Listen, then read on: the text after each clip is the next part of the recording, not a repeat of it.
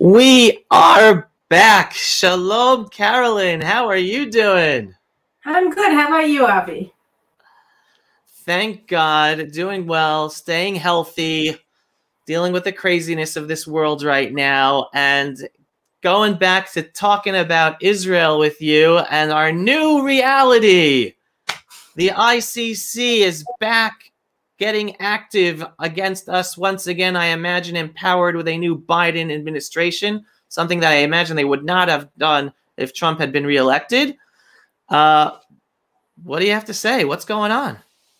Uh, no, they're definitely we're waiting until after the American elections in order to uh, move forward with their with their efforts to um, to criminalize Israel and to really call into question our, our moral right to exist. Uh, and so shortly after the election, they uh, made their, or shortly after Biden was uh, inaugurated and Trump was safely away, uh, the uh, judges sat down and, and published their ruling that said that the uh, ICC prosecutor, who is herself an exceedingly corrupt person named Fatou Bensouda, was allowed to go forward and have a formal inquiry into alleged war crimes committed by IDF soldiers and commanders and Israeli civilians. You know, under their interpretation of law for Jews, you know, they have a separate interpretation of law for Jews that is an invention of law for Jews, uh, whose purpose is to criminalize Jews in Israel. Uh, everybody who lives beyond the 1949 armistice lines, including in Jerusalem neighborhoods that have been built since 1967, let alone all of the communities in Judea and Samaria, are war criminals. So you and I, all of us can be, our children can be brought f- before the docs in the you know in the ICC and tried. Um, and you know this is just one aspect of it, but um, this is absolutely a star chamber. This is a, this is a, a, show trial that they want to put on, um, and they're doing it for a lot of reasons, which you know I discuss in my article that's coming out in Israel Hayom tomorrow. Um, and I'd be happy to share with you some of them. But I think the most important aspect of it is that we have to that we need to understand is that this this show trial, um, these allegations that are that are simply blood libels, um, that were of course uh, congratulated. The, the ICC was congratulated for its ruling by the Hamas movement, a terrorist organization, which you know its own covenant calls for the annihilation of all Jews throughout the world. Um, this this uh, move by the ICC uh, is an attempt to undermine uh, Israel's existence. It's a it's a means to sort of reify, to give substance, to give practical application to the 1975 UN General Security Council Resolution 3379 uh, that said that Zionism, the Jewish National Liberation Movement, is a form of racism, and that, of course, was was uh, rolled back and canceled in 1991. Um, but the, but the idea behind it, the anti-Semitism at its heart, which is that Jews don't have a right to political freedom and self-determination, um, has you know become much more widespread and accepted uh, throughout the world. Um, certainly in the UN, it resonates every single day in every single UN agency that scapegoats Israel, that puts out condemnations almost on a daily basis against the Jewish state over nothing. Um, and uh, at the EU, the European Union, where Israel suffers from systemic, uh, talking about systemic racism in the United States, which is a lie. Uh, the systemic racism or, or bigotry, anti-Jewish bigotry at the U, at the European Union is a fact. Um, and then the way that Israel is uh, is uh, negatively stereotyped and uh, and attacked by the international left, whether in the United States or in Israel or in Europe, uh, including with the with the support of the Israeli left um, and and throughout and throughout the Western world. So what what the ICC with the ICC decision to go forward uh, with a with a war crimes uh, inquiry or investigation into Israeli soldiers and commanders and civilians is that uh, the purpose of this, the purpose of trying to try Israeli citizens and, and military forces, is to indeed um, take action to say that Israel must not be treated as a nation among the nations, that we have to get special treatment, that we have to be specially uh, uh, discriminated against. And the practical effect of this is going to be to legitimize Hamas and, and Iran and, and the PLO in their efforts to physically annihilate the Jewish state. So this is a very, very significant move. It's a very negative move. It's and it's an, as Prime Minister Netanyahu said, it's a it's a move is is a is an act of pure anti-Semitism. And interestingly enough, if I'm not mistaken, one of the biggest supporters, I think financially, uh, of the ICC is Germany. And the German Foreign Ministry actually is one of the countries that has come out against denouncing the ICC's ruling last week that they have jurisdiction because they said, wait a second, this isn't right. There is no official state uh, called Palestine, and the ICC is only allowed to deal with official states. So how do you think that that that that that, that would make an impact at all or make no impact whatsoever? it's as if you read my my article before it was published when you say that because uh, I you know Germany has a specific role here. It's not just Germany, of course. It's many of the states of Europe. It's it's Denmark or Sweden, Holland, Switzerland, uh, France, Britain, Germany, um, and others that have uh, been directly involved in this. So we can look at the ICC and say that as an institution, it has an organizational interest in pursuing and persecuting uh, Jews in Israel because um, until uh, submitted her request to the court in December 2019, um, she started a, a, preliminary, not informal investigation of Israel. I don't remember the exact term for it uh, in 2015. Um, and the reason that she did this and the reason that she's pursuing Israel is not simply because the Arabs want her to do it or, or, or the international left wants it, because the ICC needs to go after somebody who is an African.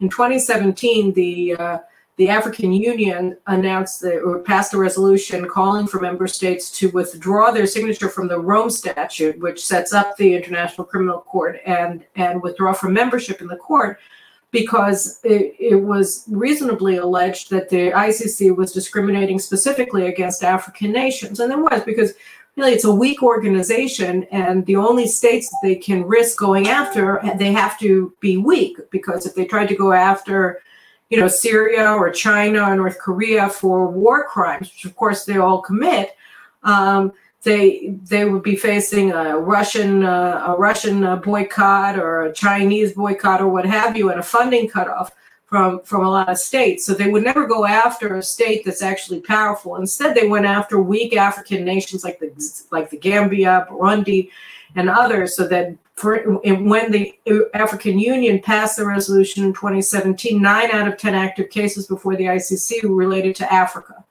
So they needed a scalp that wasn't African. And, you know, so for them, Israel was the best option because we're not African. Um, and we look European enough. Well, you know, the, the leaders of this country, many of them are white. And therefore, you look European, you can you can get discriminated against. Israel's weak. We don't have any, uh, you know, aside from the United States, uh, all of the Europeans are are cool with going after the Jewish state. Um, China, you know, is cool with uh, people going after the Jewish state. So is Russia. So they don't run into any flack. We're diplomatically very weak because of the support that the Europeans and the left give to uh, those who want to annihilate us. Um, and uh, so we were we were the most reasonable victim. And of course, the ICC statute was written by the Arabs in 1998 in such a way to make Israel to make it easy to criminalize Israel by setting up a standard that was specific for Israel to push for war crimes. So that's the ICC. But of course, none of this could happen. The ICC wouldn't have been free to pursue this uh, for again for its own organizational interests if it weren't for Germany and other states of Europe specifically. Um, and that's true on three levels, all of which uh, you know really speak to German specific and also European general culpability for what's happening now and responsibility for what's happening now. Um, the first, you know, because the the ICC could never have done any of this on its own. It needed three things to happen, three forces to come uh, into sort of alignment in order for them to be able to go after Israel. The first thing they needed was for uh, the Palestinian Authority to be presented to, to be able to have credibility when they claim that they're a state member of the ICC when they're not a state. So it's self-evident that the Palestinian Authority cannot uh, cannot be considered a state because it isn't one. So they had to develop a legal fiction. So to do this, um, when the Palestinian Authority, uh, in material breach of all of the agreements that it signed with Israel, applied for membership in the Rome Statute, um, it uh, that had to be voted on, and uh, and that was, of course, a breach of international law because they're not a state, and therefore, by the statute's own reading, uh, they had no right to be accepted as a state. But the members of the ICC voted, and a very large majority of the state members of the ICC, I don't remember what it was, uh, voted in favor of the Palestinian Authority's fake application for membership as a state. Okay, but that still wasn't convincing enough because yeah. the the Europe the UN didn't accept that Palestine is a state. So then they had to in 2012 apply for membership as a non-member uh, state in the UN, like the Vatican, and then again you had to have a vote in the GA, and again a, a very very large majority, the automatic Arab majority in the GA, voted for that. But among the people who voted for it uh, among the countries that voted for it were several European Union countries. And then, you know, there were also the states of the European Union that abstained. So France, for instance, voted in favor of it, and the Germans and the Brits voted uh, to abstain. So that means that they enabled it, they didn't oppose it.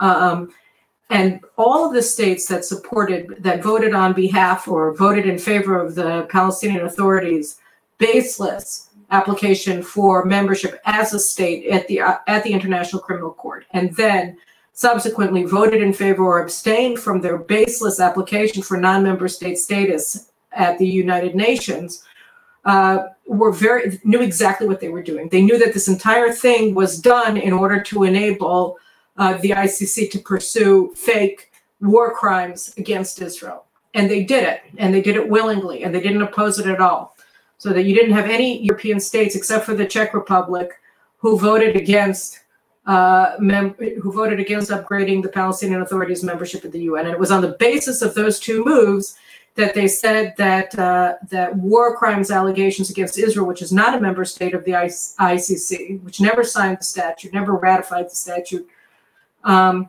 that Israel could be tried, even though it wasn't sent to them by the Security Council, wasn't and Israel isn't a state. So they made up this legal fiction that Palestine is a state. And all of these European countries, including Germany, either voted on behalf of it or they failed to oppose it.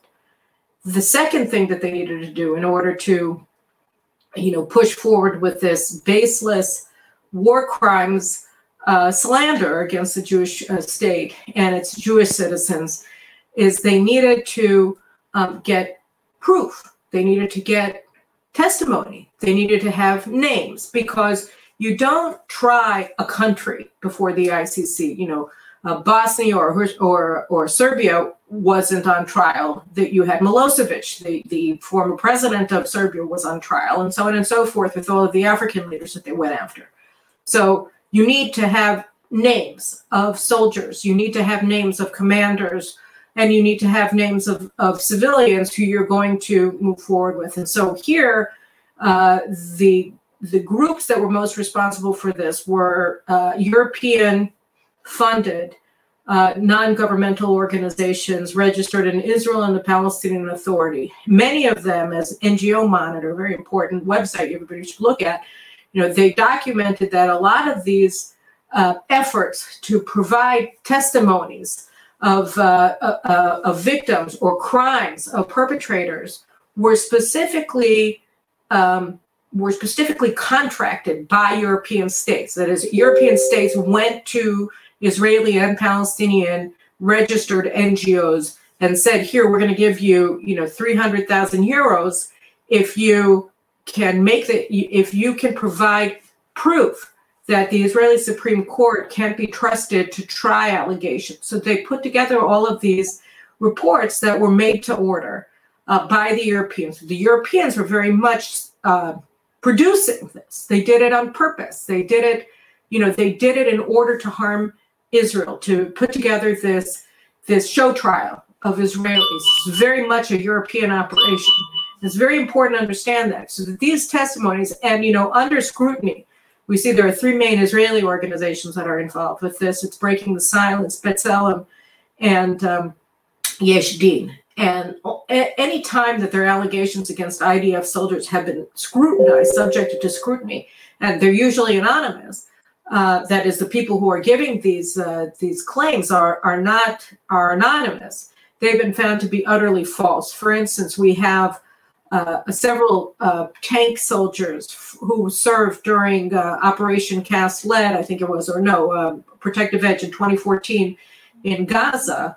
Um, and they're suing one of the activists in uh, in breaking the silence and the organization itself for slander and libel because they found that all of the allegations that this supposed witness to Israeli war crimes had had signed in his in his testimony, which is not legal, but whatever, before breaking the silence, and then was used as a propaganda tool against the IDF and against Israel and against Israeli civilians. Uh, all of his claims were false, and he even said that they were false. And he even said that breaking the silence exaggerated the things that he said. So he's being sued, along with breaking the silence, by Ad-Kan, a, a civil society organization that protects Israel from these egregious allegations being placed by these anti-Israel Israel uh, registered NGOs, and they're all funded by Europe. Breaking the Silence gets hundreds of thousands of euros a, a year from Germany, and they have an office in Berlin. So you know that's for instance, and then the third way that they're able to do this is that um, so they have i'm sorry they have uh, they have the uh, just let me re, let me recap for myself so they have uh, the uh, the uh, fake testimony. They have the fake Palestinian. Uh, they have the fake Palestinian uh, uh statehood thing, right? right? And then the ICC itself. So when the ICC uh, opened up its preliminary investigation against Israel, I think it was in 2015. Um, Israel said to all of the states that are funding the ICC, stop funding it, divest from the ICC because they wouldn't be able to do this um, without their budget. So uh, defund them because this is this is obscene. This is an obscenity. This is a, an abrogation of the very concept of international law. Not to mention war crimes when you're going after a country that did nothing wrong, committed no crime, uh, is being hounded and persecuted by by these politicians in legal robes and none of them would. So the Europeans, the European Union member states, uh, fund more than 60% of the uh, ICC budget. And uh, Germany is generally either the top or the second to the top donor funder of the ICC. So the German government responded to Israel's request six years ago, saying that they wouldn't even imagine, it was unimaginable that they would defund the ICC, which brings us to Heiko Maas's, the German foreign minister's statement, after uh, Saturday's ruling by the ICC judges that they were going to give permission to proceed with these slanderous war crimes uh, allegations against Israeli soldiers, commanders, and civilians. So he said, and this is this is amazing. He said uh, because he didn't he didn't have any pro. First of all, what he said was that because Palestine is not a state, the ICC doesn't have jurisdiction over right uh, anything that happens in in uh, Judea, Samaria, Jerusalem, and whatnot, and in Gaza. All right, so this is interesting for two reasons. One is because the uh, the the German the German uh, the Federal Republic of Germany abstained in votes regarding upgrading uh, uh, Palestinian status at the UN and accepting it as a uh, state party to the ICC. So they didn't oppose this, right? Um, they enabled it to happen. So now they're saying that um, you know something that they didn't oppose is wrong. Why didn't they oppose it then at the time? What what about consistency here? This is absurd. You know, Germany right. didn't go against it. Of course, Germany is funding all of these efforts as well. They again, they're not they're they're they're significant funders to the Israeli and the Palestinian NGOs. And by the way, three out of four of the major Palestinian NGOs that are uh, involved with this are attached to the uh, PFLP uh, terrorist organization. The EU and Israel and the US all define the Popular Front for the Liberation of Palestine as terrorist organization, and they're funding these NGOs that are subordinate to the PFLP leadership. That is, they're, they're part and parcel of the PFLP. So they're also funding terrorists in order to advance these things. And so uh, Heiko Maas comes out and says it's not legal, but the the Germans themselves are behind this entire thing. And the other aspect of it that's really obscene is that it's true it's not legal, and that is the formal argument for why this shouldn't be happening. But the actual argument for why none of this should be happening is because it's absurd. Because Israel didn't break any laws, because Israel, because this is an anti-Semitic act in order that is aimed at denying or rolling back international recognition of the Jewish state and its right to exist as a moral actor and as a normal state in the community of nations. And they're doing this. Uh, they're doing this uh, with the enthusiastic support of terrorist organizations and terrorist regimes that seek openly the annihilation of Israel physically. So, um, so they have not a word. Heiko Maas didn't say anything about the egregious nature of of the of the persecution of Israel, of this uh, quasi legal uh, lawfare that's taking place against Israel with express political purpose of undermining its right to exist. That he didn't have a problem with. He didn't say a word about that. And how could he, of course, because Germany is behind much of this. So I, I think, you know, and that speaks to the actual game that's going on here, right? Because in the past, because what we've seen really since World War II with the Germans, it, first and foremost, but also with other European countries, is that they remain uh, exceedingly anti-Semitic, exceedingly hostile to Jews. But you know, after Auschwitz, they can't admit it publicly, so they go through extraordinary lengths to uh, to simultaneously disavow anti-Semitism and advance it and pursue it and and and and and uh, and uh, and cause it to to in, in, to influence uh, the state of Israel, the Jewish state, to harm it. And so, you know, for instance, the Bundestag passed a law, I think, prohibiting um, BDS activities uh, in Germany, and yet the German government is funding BDS activities directly. Right. So that they, on the one hand, they say it's illegal, and on the other hand, they're doing it all over the world, including in Germany and they're funding it through taxpayer uh, euros, you know, uh, uh, from Germans. So, uh, you know, this is just this is a double game that we've been subjected to, and it's really it's really ironic, or not ironic. It's it's notable because you know this whole idea that anti-Zionism isn't anti-Semitism is exposed as a, as a total lie when you look at what's happening at the ICC and and some of the main people who have been promoting this all along since you know back since 1967 really have been germans. It's been the the east european i mean east german government and uh, the the left in uh, what was then west germany uh, that have been promoting this which is why you had open support for uh, the PLO and Palestinian terrorists, and uh, uh, and in fact cooperation, operational cooperation between Baader Meinhof Meinhof uh, terrorists in the 1970s uh, from Western Europe, from Western Germany, with uh, PFLP and other PLO terrorists, whether it's at the Entebbe raid or whether it's in the Munich massacre and in other terrorist uh, attacks against Israeli Jews. So I want to I want to go across the ocean to America because a mm-hmm. lot of people in Israel and a lot of officials came out thanking the Biden administration for their official statement after the ICC decision, right? And I'm just going to read some of it here. Uh, again, this is the official opposing International Criminal Court attempts to affirm territorial ter- jurisdiction over the Palestinian situation. That's the press statement from the State Department, right?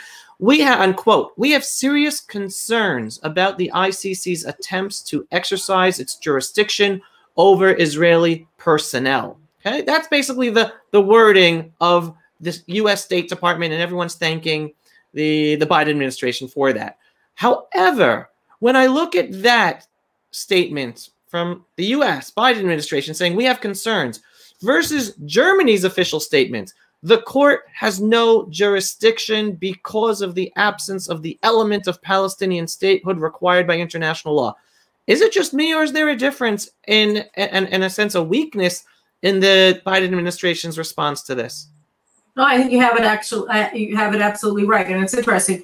It's true. I, I hadn't paid attention to that distinction. I would have mentioned it in my article, but um, you're absolutely right, and and I think it's even more revealing when you compare the Biden administration's uh, uh, non-condemnation condemnation um, to the statements that were made by uh, uh, uh, Trump administration officials, whether it's then National Security uh, advisor John Bolton, who addressed specifically the ICC and its political p- political nature and its illegitimacy under American law um, and its persecution of Israel uh, specifically, or whether you're looking at statements and actions that were undertaken by Secretary of State Mike Pompeo beginning in 2019 uh, to sanction to sanction uh, uh ICC personnel. This was actually I think in early 2020 after Bensouda uh, uh, requested formal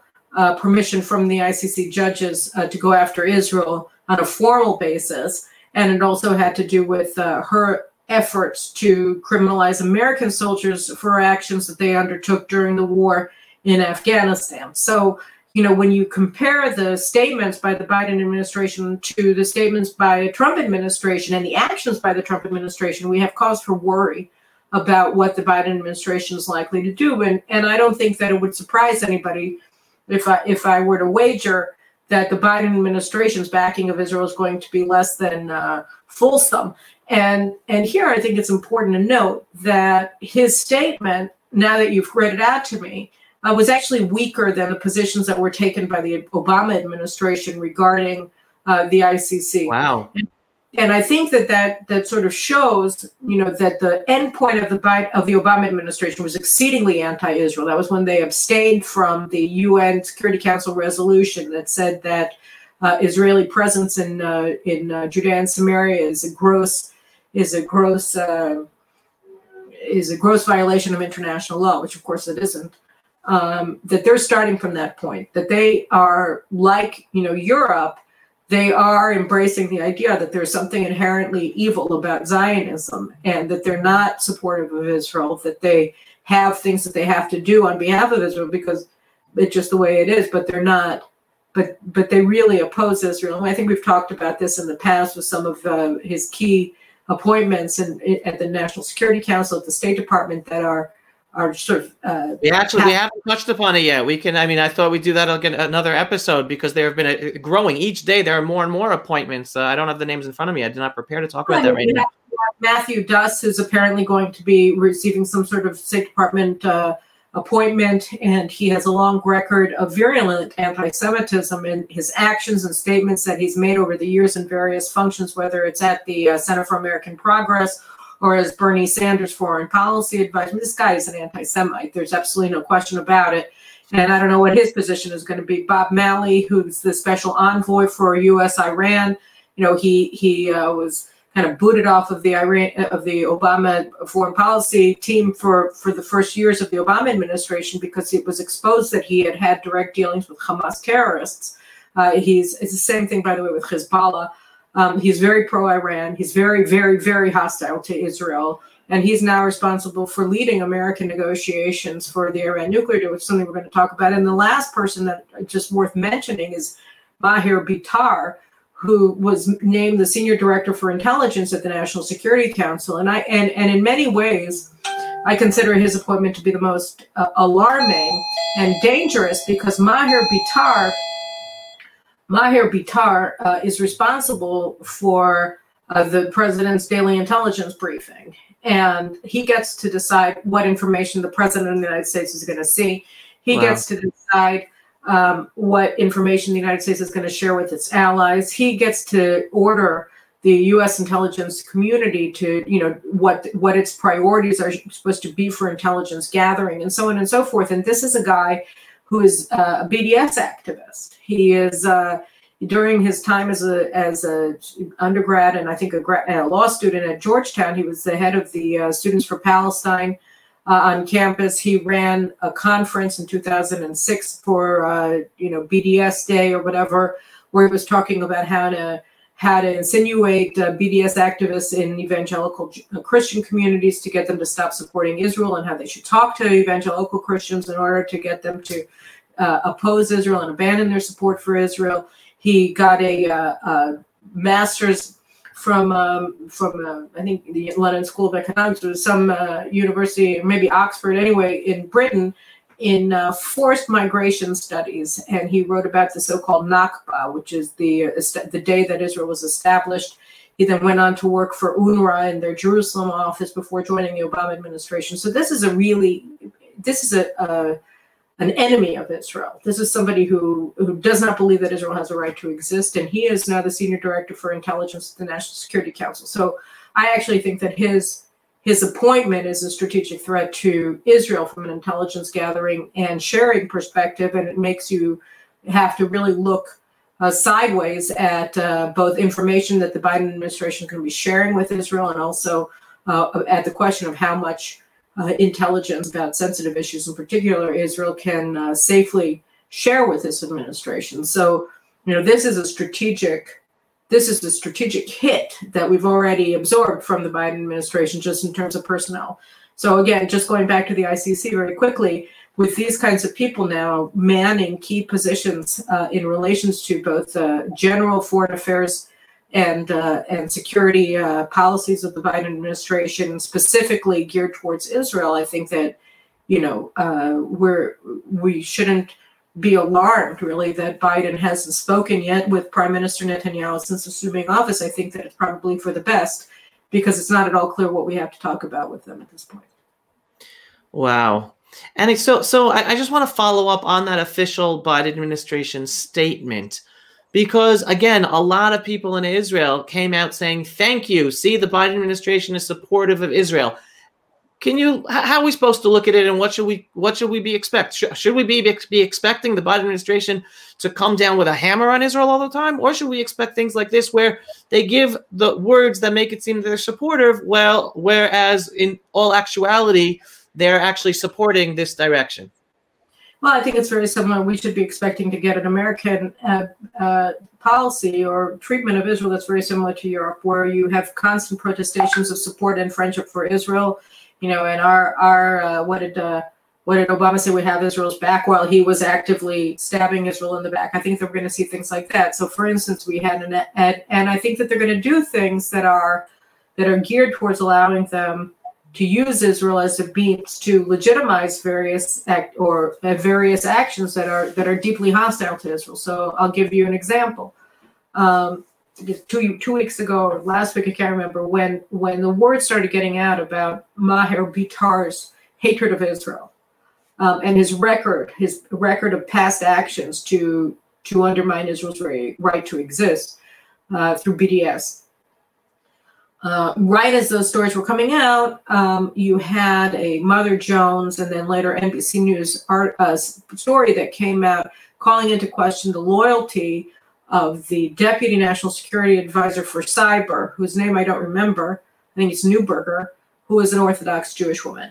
And because she comes from a wealthy family, they have a family foundation that gave a lot of money to AIPAC. And so you had anonymous anonymous White House sources, that is, people inside of the administration who are calling her loyalty to the United States into question because she supports uh, a, a, lobby that uh, does nothing more than uh, support the alliance between Israel and the United States. This is not supposed to be, this is an alliance, by the way, that's supported by the vast majority of Americans.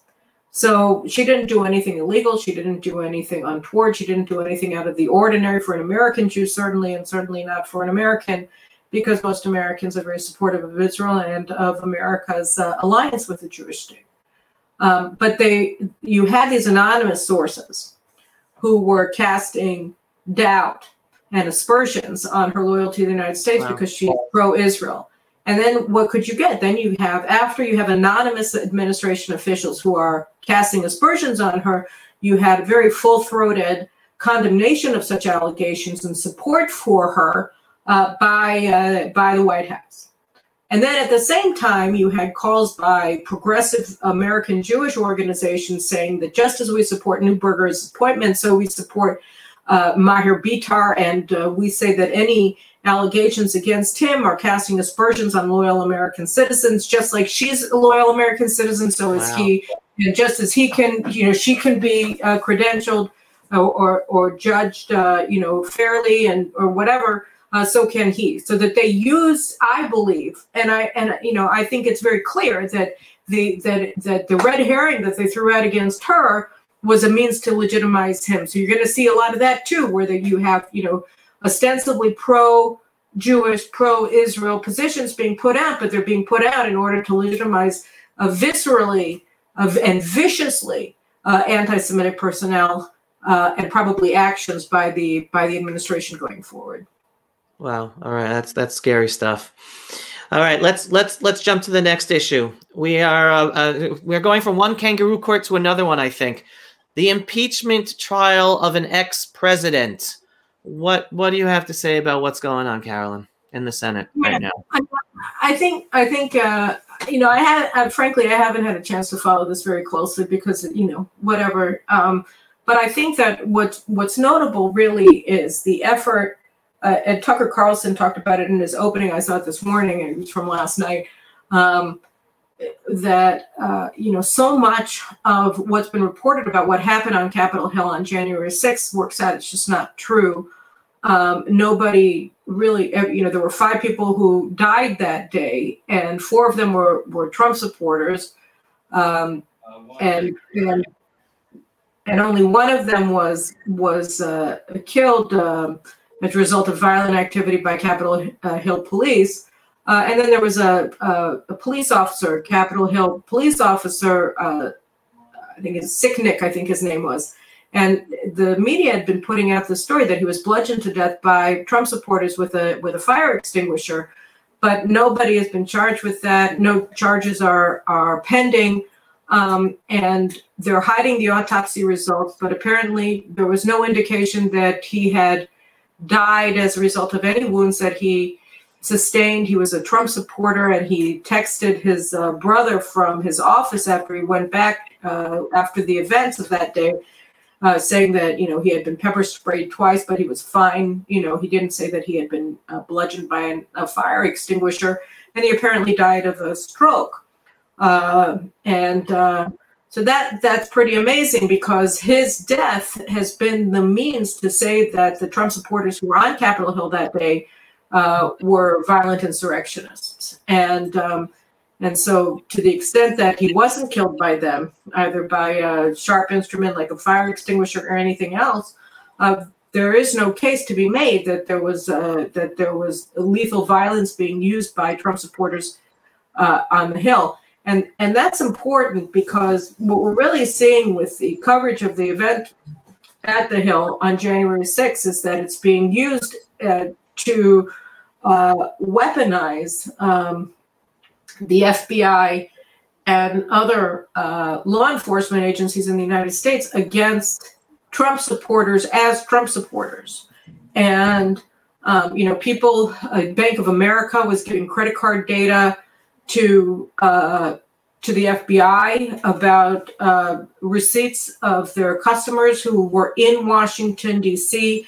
on January 6th and the days leading up to it. Some uh, grandmother was uh, investigated. She had an FBI agent come to her home uh, to investigate her, and she hadn't either been on you know inside of the capitol or done anything except uh, legally protest uh, you know participate in this protest so these are things that are happening in the United States. I don't think that there's precedent for them, you know, and that goes along with a lot of the things that the Biden administration is doing with his 50 executive orders that he signed, you know, in no time flat, um, that uh, that really amount to an attempt to very quickly uh, transform the United States into something that we've never seen before, where people who oppose you politically are are being denounced, uh, obviously canceled, fired from their jobs, um, and they didn't commit any crimes. And their and um, and their only their only uh, infraction is that they don't agree. They're not progressive. So you know a lot of the people and, and the media of course is playing a role in this they're pushing americans to snitch on their neighbors if they were if they know that they were at uh, in Washington on January 6th. So a number of people lost their jobs in the aftermath of that. USA Today put out a thing saying, uh, send us pictures, uh, send us the, the names and the addresses of people who were in the Capitol. It's very important. It's very important. I mean, this is Soviet uh, behavior. And like this nurse's assistant at a, at a Boston area hospital was outed by her daughter, who's a woke progressive on Twitter, and shortly thereafter, and she didn't do anything. She wasn't even at the Capitol on January 6th. She was there on January 5th, and her daughter found out about it because there was a film of her mother getting hit in the face by a police officer at this protest that took place the night before. Um, and so the daughter outed her mom, and her mother was fired from the hospital. She said, "I don't think I'm going to be able to get another job in this area." And and she didn't do anything wrong. So this is all the kind of behavior that you're seeing, you know, now playing out in the United States. This behavior that we see in totalitarian states and in communist states like China and and, and Russia. And it's very it's it's got to be disturbing to anybody who cares about the United States. Um, yesterday, the New York Times read an article that the French are freaked out because wokeism is coming to France, and they're saying that it uh, it poses an existential danger to France. It empowers Islamists. It calls basically for the undermining and un- ungluing of French society as a coherent society. Of course, it's doing the exact same thing in the United States. Right. Um, so, uh, yeah, what we're watching is very frightening. And, and depending on the results of Israel's elections, it could very easily happen here as well if we don't get a solid right wing coalition running the country. Right. Listen, I'm looking at a Times Times Magazine headline right now. Capitol riot fuels calls for domestic war on terror. Basically, they what the calls for the FBI to be treating all Trump supporters as domestic terrorists in America. And I actually, I actually was v- following this closely. I was on top of the Capitol riots as it was happening, and and in the aftermath, watching a lot, a lot of video footage. And there is a lot of question marks because I've seen video footage of of police officers standing down, supporter Trump supporters calling him do something, do something. They're using they, they're they're trying to break down and uh, break down windows or whatever, and the police doing nothing, standing there in riot gear doing nothing.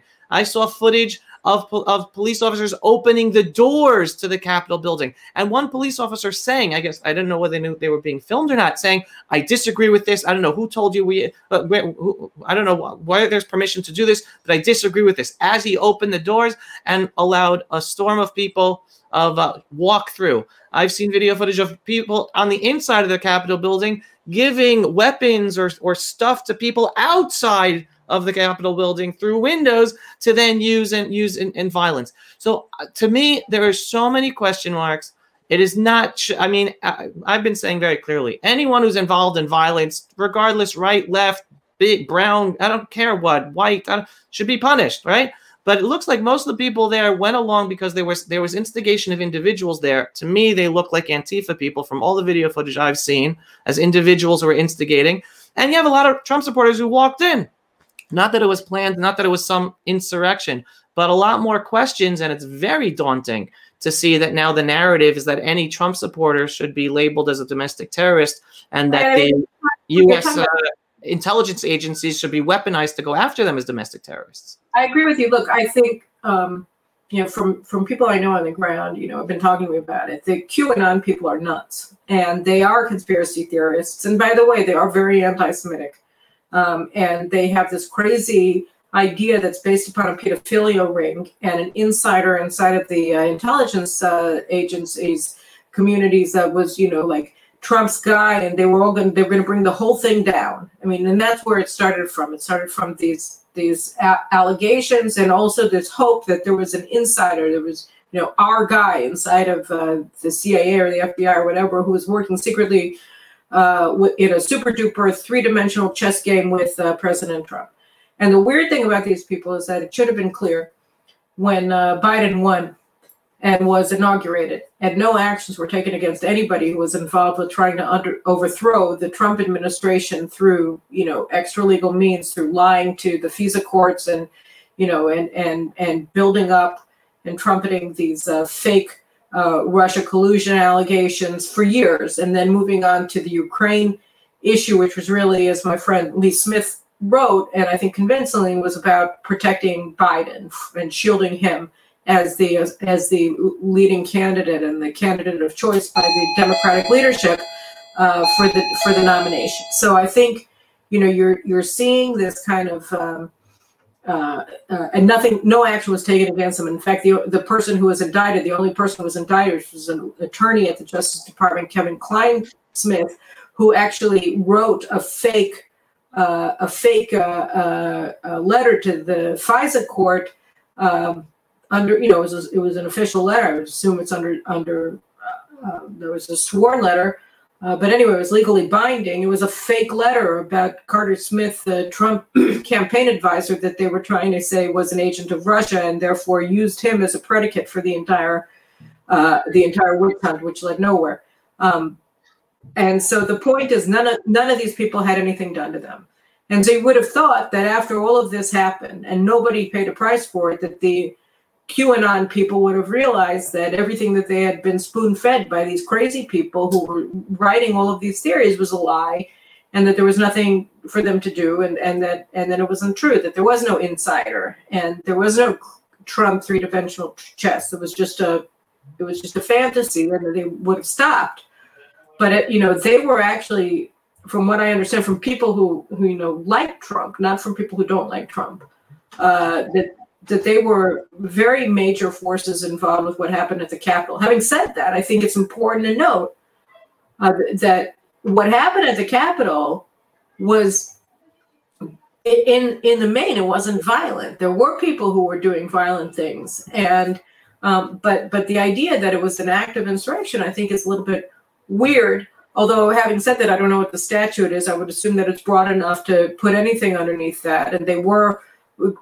conceivably, you could make the argument that they were interfering with the business of the government. I mean, there are, it, the point really isn't so much what the statute says and what you can get people on. It's why would you want to? Because again, you know, everybody points at it, and it's important to point out the obvious hypocrisy of all of this. Because, you know, as as un, as untoward and as unacceptable as the as the actions of all the people, whether violent or nonviolent, in cap uh, uh, inside of uh, the Capitol building was on January 6th.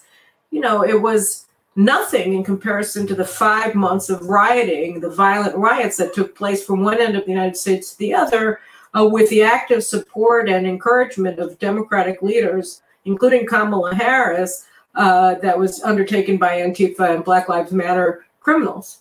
Right. That was a true insurrection, I think. You know. Right. Yeah. Again, again, the scary thing is, I mean, uh, so many question marks out there, but anyone who actually did something should obviously be punished, regardless, right wing extremists, left wing extremists, obviously. But it's the fact that it's being used to go after half of America and label them and delegitimize them. I, will actually go one one better, or more more extreme, in the sense that I think that unless you're going to be going after the leaders of the Black Lives Matter movement and Antifa and treating them as terrorists, which the Trump administration incidentally tried to do with Antifa, but I don't think it went anywhere because the Justice Minister, Ministry or Justice Department slow walked the entire thing. But if you're not going after them, for you know uh, attacking a federal courthouse and doing all the rest of this stuff, then I don't think that as a practical matter you can make a case that it's reasonable to enforce the law against the people on January 6th. I know that other people would probably disagree with that, but my sense is that if you're if you're prejudicially uh, uh, uh enforcing the law only against one group and not against the other group, then uh, this we have that in Israel all the time. By the way, right. in uh, in discriminatory uh, enforcement or application of the laws towards Netanyahu on the one hand and not towards Yair Lapid for identical actions, um, then then you make a mockery of the rule of law and you undermine public support for the basic foundations of your democratic system. You're getting a lot of that in the United States, and I think it's very dangerous. Right. Caroline, always a pleasure talking to you and hearing your insights, even if it's not always the best news. But listen, this is our reality, and it's important hearing hearing your take on it because uh, it's it's not uh, it's not being shared in most uh, media sources that people read and listen to. So thank you. Thank you, and you know I think it's really important to keep talking about you know the things that aren't being talked about enough in the media. I think it's important to uh, make people aware of what's happening because obviously any effective action against you know what's happening in the ICC, what's happening. We didn't talk about it so much. What's happening in the Persian Gulf, what the Americans are doing towards Iran, and enabling their, you know, uh, uh, their mad dash to the nuclear finish line, uh, while uh, while undermining the uh, position and of and the very survival, really, in Saudi Arabia's case, uh, of their sensible allies. Um, all of these things are important to know, and people can read about it because we're not going to discuss it today. But I wrote about it uh, at length in my Newsweek article that came out yesterday that you can see on my website. Probably I'll put it up tomorrow. Um, and uh, I also wrote about it last week in, in Israel Hayom, and you can obviously read about the ICC uh, and my thoughts on that in my article that's coming out tomorrow as well in Israel Hayom. So I think you know it's important for people to be really understanding what's going on, what stands behind much of what's happening, and um, and because only only by understanding it are we going to be able to act effectively. I don't know what we're going to do. Um, right. Don't get me wrong. I don't have any clear answers about what what can be done uh, given the results of the election um, in the United States. But first and foremost, I think what Israelis have to do is ensure that we have a strong right wing government that's going to be able to meet the challenges that we face because anything less is really going to put us in jeopardy as well. Right, right. Agreed 100%. Caroline, stay healthy, you and your family. And uh, until next time. Until next time, take care. Have a great day. Everyone and everyone, thank you so much for watching and uh, another episode of uh, the Caroline and Avi show here in our eternal and ancestral homeland of the Jewish people. Take care, everyone. Pulse of Israel, frontline videos from the Holy Land. Support our work by donating today.